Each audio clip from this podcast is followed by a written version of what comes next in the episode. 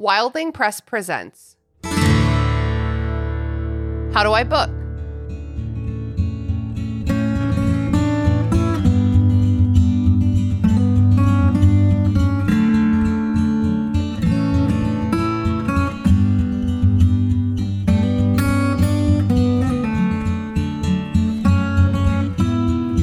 Welcome to How Do I Book by Wildling Press. We like to chat about book writing, book publishing, book marketing, and, of course, book reading. We're trying to help new and experienced authors develop their craft, widen their perspectives, and learn to get a little wild every once in a while. I'm Christina, I'm Grace. And I'm Michael. and I have brought you to here today to regurgitate to you a lesson that I learned in one of my college English classes that Oh my gosh. has stuck with me ever since. That's amazing. I'm so excited for this because I want. Uh, obviously, Christina is our resident linguist, uh, so Yes. she is really coming from a place of knowledge here. Yeah. So I I want to talk to you guys um, about the linguistic facts of life. This is a list developed by linguist Dr. Rosina Lippi Green, and I learned this in my language, gender, and power class that I took when I was in college. The textbook that this is from is called English with an Accent. This whole class was about yeah, like linguistics when it ling- the linguistic applications on socioeconomics kind of and like uh like identity politics you know what i mean Yes. i'm just gonna share with you these linguistic facts of life that were developed by dr lippi green um because i think that they apply so much they're, they're just really good like guidelines to keep in mind when you're communicating with other people when you're writing your own creative writing um, just being out in the world and dealing with language i think they're just really important things to know and think about and reflect upon so are y'all ready I'm so ready. I'm pumped. taking I'm it ready. back taking it back So to the hype. classroom Yes. Okay, so the first linguistic fact of life is that all spoken language changes over time. So that means that language is like this living, breathing thing. It exists because we use it all the time, and there's no way to use something like that without it just inherently developing all the time to like better suit our needs. And our needs are developing constantly. So, like, we don't really have a, a reason to use the word chamber pot anymore. it's not in like common use. So, like, a kid maybe wouldn't have heard it unless he, they've done some like advanced reading. So, like, we don't have a use for that word. But, like, back in the 1500s, they didn't have a use for the word pager. That's a fun one because we don't need that anymore either, do we? so it's like language really rises to like meet the occasion as societal needs for different kinds of language changes over time. So if you just like kind of get it in your brain that like language is not, and this is like really hard for editors, I think sometimes, that language is not this like fixed thing that you can just tell people how to do it and you have to do it right. Yeah. You know, it's like there are, even when you're working technically, like we do as editors, there are things you have to figure out and like accommodations you have to make for different circumstances. Yeah. Totally. The next linguistic fact of life is that all spoken languages are equal in linguistic terms, right? You probably feel like you speak normal, right? Yeah. Like, and it's, it's especially easy for us as like mid-Atlantic uh, Americans to be like we speak like standard American English, right? But like standard American English is a fake thing. No one speaks in a standard way. Everyone speaks differently. People who speak English with like a, a Southern accent or an Appalachian accent or a British accent, those are all valid. But even further than that, like other languages are as linguistically valid as English. English is used all over the world, so people really love it. Um, but on the flip side, a lot of people, especially like language historians, think that English is like a garbage language because it is. It's like this terrible result of just so much imperialism. But it's like it's equal to like a pidgin language or um a P I D G I N, not like a not like a bird. I don't know what I don't know what that is. Can you de- define that? Yes, a pidgin language is like when two languages come together and have to. It's like like Spanglish is like a Oh, pidgin language. Okay. So it's like if two groups of people are isolated in in this in this place that where they have to speak like or not isolated, but if they're put together in a place where they have to communicate, but they have two different languages, that what the way that they speak becomes like a pidgin. Oh, nice. Because when you first said it, I was picturing the talking pigeons from Animaniacs. I don't know if anybody knows that reference. Yeah. I don't. I haven't seen Animaniacs in probably twenty five years. Oh my gosh! So they re-released it a while ago, but I'm not going to plug that. Oh, yeah. because I didn't watch it, so I don't know if it held up to the We don't know. '90s. we cannot confirm nor deny. Yeah. Yeah, so basically, like, if ever somebody opens their mouth and the way they're speaking makes you judge them, that first of all, that's natural because that's just how humans operate, but it's also wrong. Yeah. It's also just wrong. So, like, for example, in African American vernacular English, there's this trait where it's called metathesis. It's where two letters get switched in speech. So we have the very classic ax instead of ask because uh-huh. those two letters K and S get metathesized. Yeah. That is not an invalid thing to do. Like the fact that humans in a place together use ass ac use ax over ask is like a valid choice that happens for a linguistic reason metathesis which is like a very normal linguistic thing uh-huh. and they understand each other when it, they use that phrasing. So it's like it's no less valid than other language features that also just make sense to the group that they're intended for. Does that make sense? Yeah. Abs- And yeah, absolutely. and also, I think like everyone uh, knows what that means. Like everyone understands what that means. Exactly. Well, and metathesis is actually like so common in the history of English. The example I like to use is that back in the day, the word for a pigeon and other uh, animals with wings was B R I D, brid. That's literally what that animal was called, B R I D. Uh huh. And that word metathesized, and now it means B. It now it's B I R D, bird. Wow, I had no so idea. it's that's how common it is. Yes. So So, like all ways of speaking are linguistically equal, and that includes when one person has to code switch. uh huh. So that's a phrase that people talk about a lot more now than they did when I was in college learning about this stuff. I I learned about code switching before. It was cool. but what that means is that like the way that I'm speaking right now on this podcast is not my normal speaking cadence. I typically swear a lot more. There's a lot more ums, ands, or buts. I'm kind of doing a thing right now where I'm doing a rant about something I'm passionate about and know a lot about. So like and I'm doing it in a professional setting to like a general audience. So like the kind the way that I'm speaking right now is not the same as when I'm drinking beers with my friends, right? I speak differently in those two situations.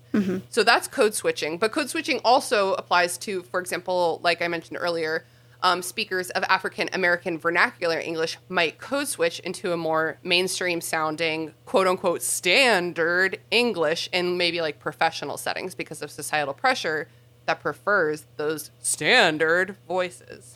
Yeah, and that's something too that I can like back up on as well. Code switching as being a member of the LGBTQIA community. You know, it's mm-hmm. very much so in a professional setting when I'm teaching somebody something or I don't like what they've done. You know, I say it differently, but I'm amongst my friends. It starts off with girl, Right. and then I go into my sentence. You know, yeah, so we all code switch to some extent, and some people are are really pressured, forced societally to code switch a lot more than other people. Yeah. But we all do it, and it's all valid. It's it's it's all valid. Yeah, you and actually with you're talking about this and what is normal. Uh, my first degree is actually in sociology. Oh and yeah, I just always remember forget that. my my freshman year, very first class in college, the teacher asked a class of 45 plus people, and it was written on the board and said, "What is normal?" And we spent the entire class defining our normal so that when we walked out of there, he went, "Just so you know, for the next 4 years as you're studying this, normal doesn't exist." Wow, I feel like that's such like an early college, almost like a caricature of like a college class. You know Yeah. what I mean? Yeah. Absolutely. But you know, so it's, it's the same thing with language. You know, the norm doesn't exist because your norm Well, is yeah. not my norm. right. And like I said, like we live in the mid Atlantic East Coast, which I think like a lot of Americans, if you ask them to identify a standard American voice, they might choose one of our voices. But like even just in our little state of Virginia, I grew up outside of DC where people people spoke one way, and then I went to college down in the Tidewater in Norfolk. And when I went back home, I I had a Southern accent now. You know what I Yeah. mean? So it's like, what even? It's not. It's not a real thing. Yeah. I think one of my favorite things is to hear other countries impersonate an American accent because they always like I'd say like nine times out of ten they put a vocal fry uh-huh. on, on the voice like oh, Yes. or they you know. immediately go. They either go Valley Girl or totally Southern. Southern. Yes. Southern's easy to like commit to. Yes, Yeah. Give it your all. I think it's funny because you know I do hear those different accents, so I know where you're grabbing this from, especially if you're watching American television. Uh huh. Yeah, Yeah, that's true. totally. So our next linguistic fact of life is grammatical and communicative effectiveness are distinct and separate issues. So this is like kind of like for the editors and also for the pretentious people who like to monitor other people's speech. So this this is talking about grammatical effectiveness and communicative effectiveness. Mm-hmm. Grammatical effectiveness is are the conventional grammatic rules used in this sentence, right? Communicative effectiveness is do people know what you're saying, right? Yeah. So I, I'm sure we've all before been like, uh, so how was the uh, the um, the thing last night? The thing, you know what I mean, and you do because you have this context together, you know. But grammatically, you know, that's not how you would like write something in a book. It's not. That's not like the way to Yeah. grammatically communicate something. So these are like separate. Kind of like I was talking about with like the ask acts thing. Like if people can understand you, you're communicating effectively. And that is the point of language. Is to like communicate meaning effectively. And so in a lot of situations, maybe not book situations, but in a lot of situations, communicative effectiveness is more important than grammatical c- correctness. Yeah. So if you're saying something, it, it- you know, kind of like sometimes I, like I said, I'm from a- slightly the south. Um, sometimes I use the word ain't, right? Because it just sometimes it just sounds good. You throw it in a sentence and it ain't a big deal. No, that one sounded really forced. That one wasn't good. Trying too hard. You know, and that's something that like my dad, for example, who has a DC boy English degree, would you know possibly like mark me on. And marking is when you make note of the way someone else is using language. It's not good. You don't want to do it, right? Yeah. So my dad would be like, "Are you drunk? You just said ain't," you know? And it's like, "Well, you surely knew what I was saying. So like, why fuss about it?" Uh huh. Yeah. People just get fussy. People like to get fussy. Well, and it, it comes back to, to class. Um, Yeah. you know, if you speak correctly in like really dramatic air quotes, then it indicates that you're educated. Um, and so it's, it's classism is what it comes down to. If people are judging you based on the way you speak, it's classism eh, or racism or sexism. Yeah. None of it's good. It's bad. Don't do it. Bad. Our next linguistic fact of life kind of ties back into that. Um, the next one is that written language and spoken language are historically, structurally, and functionally fundamentally different. Spoken language is a biological imperative that human brains, when they're developing as babies, their brains are like looking for language building blocks there's this window of language acquisition you've probably heard like myths and or real stories about children who were like abandoned and never developed language and never could. Uh-huh. Because Yeah. their brains never they didn't activate the language part of their brain when their brain needed that information. So human beings like look for language. Writing is a skill. Like math or riding a bike or doing crochet. And some people are just like so good at doing crochet. You show them once and they got it now. Some people are never really going to be that good at crochet, no matter how much they practice, because their muscles aren't strong or dexterous, or because they don't have the attention span, or because they have a hard time counting stitches. So, written language is like a skill, and some people are good at it, and some people are bad at it. And that is so normal. Every skill has people that are good at it and people who are bad at it. Writing is different from speaking. Speaking is this like identity community thing that we all engage with together. It's like a group project and we all do it naturally.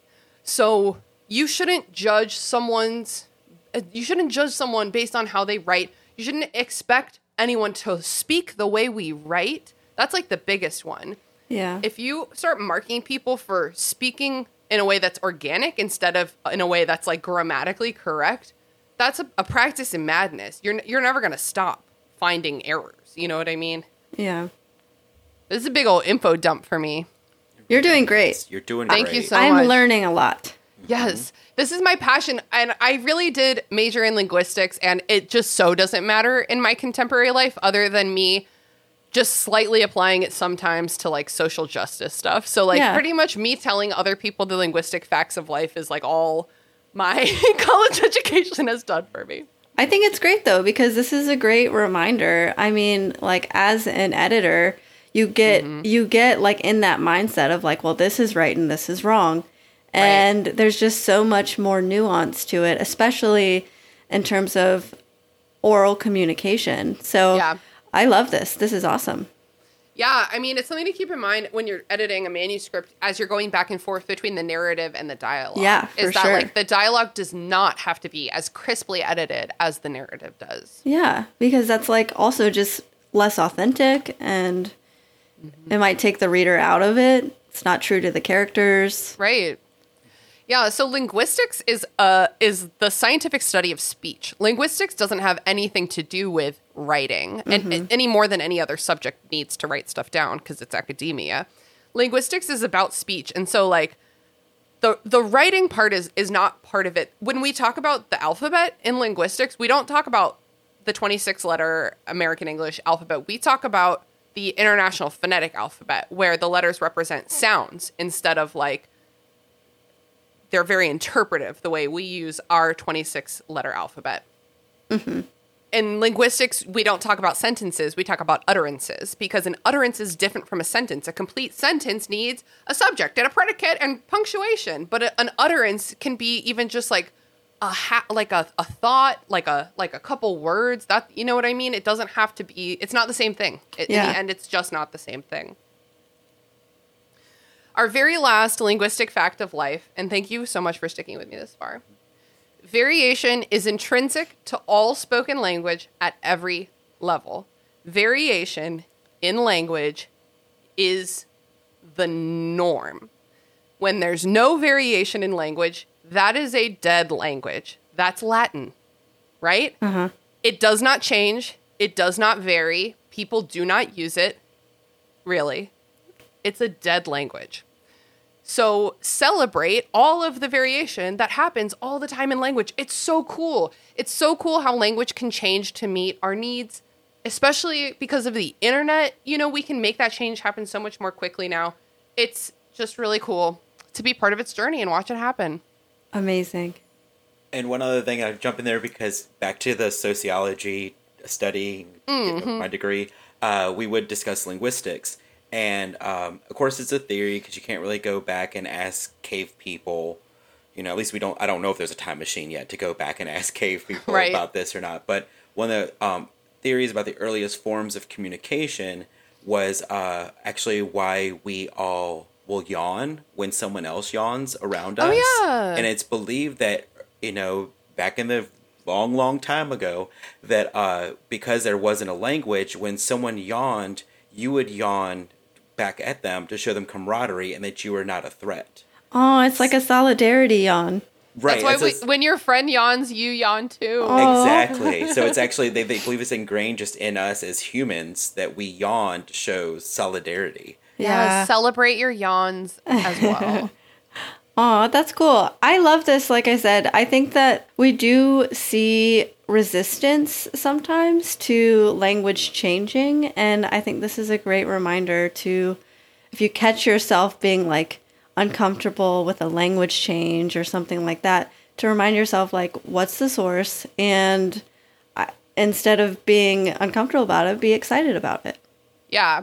Yeah, it's really just um it's really just like hey chill out. Like Yeah. don't worry so much like some languages like French for example uh has a French Academy of Language that tries to like definitively prescribe the rules of French and it's just like it's cool to document. So here's a term that I haven't introduced yet. There's a difference between like prescriptive and descriptive, right?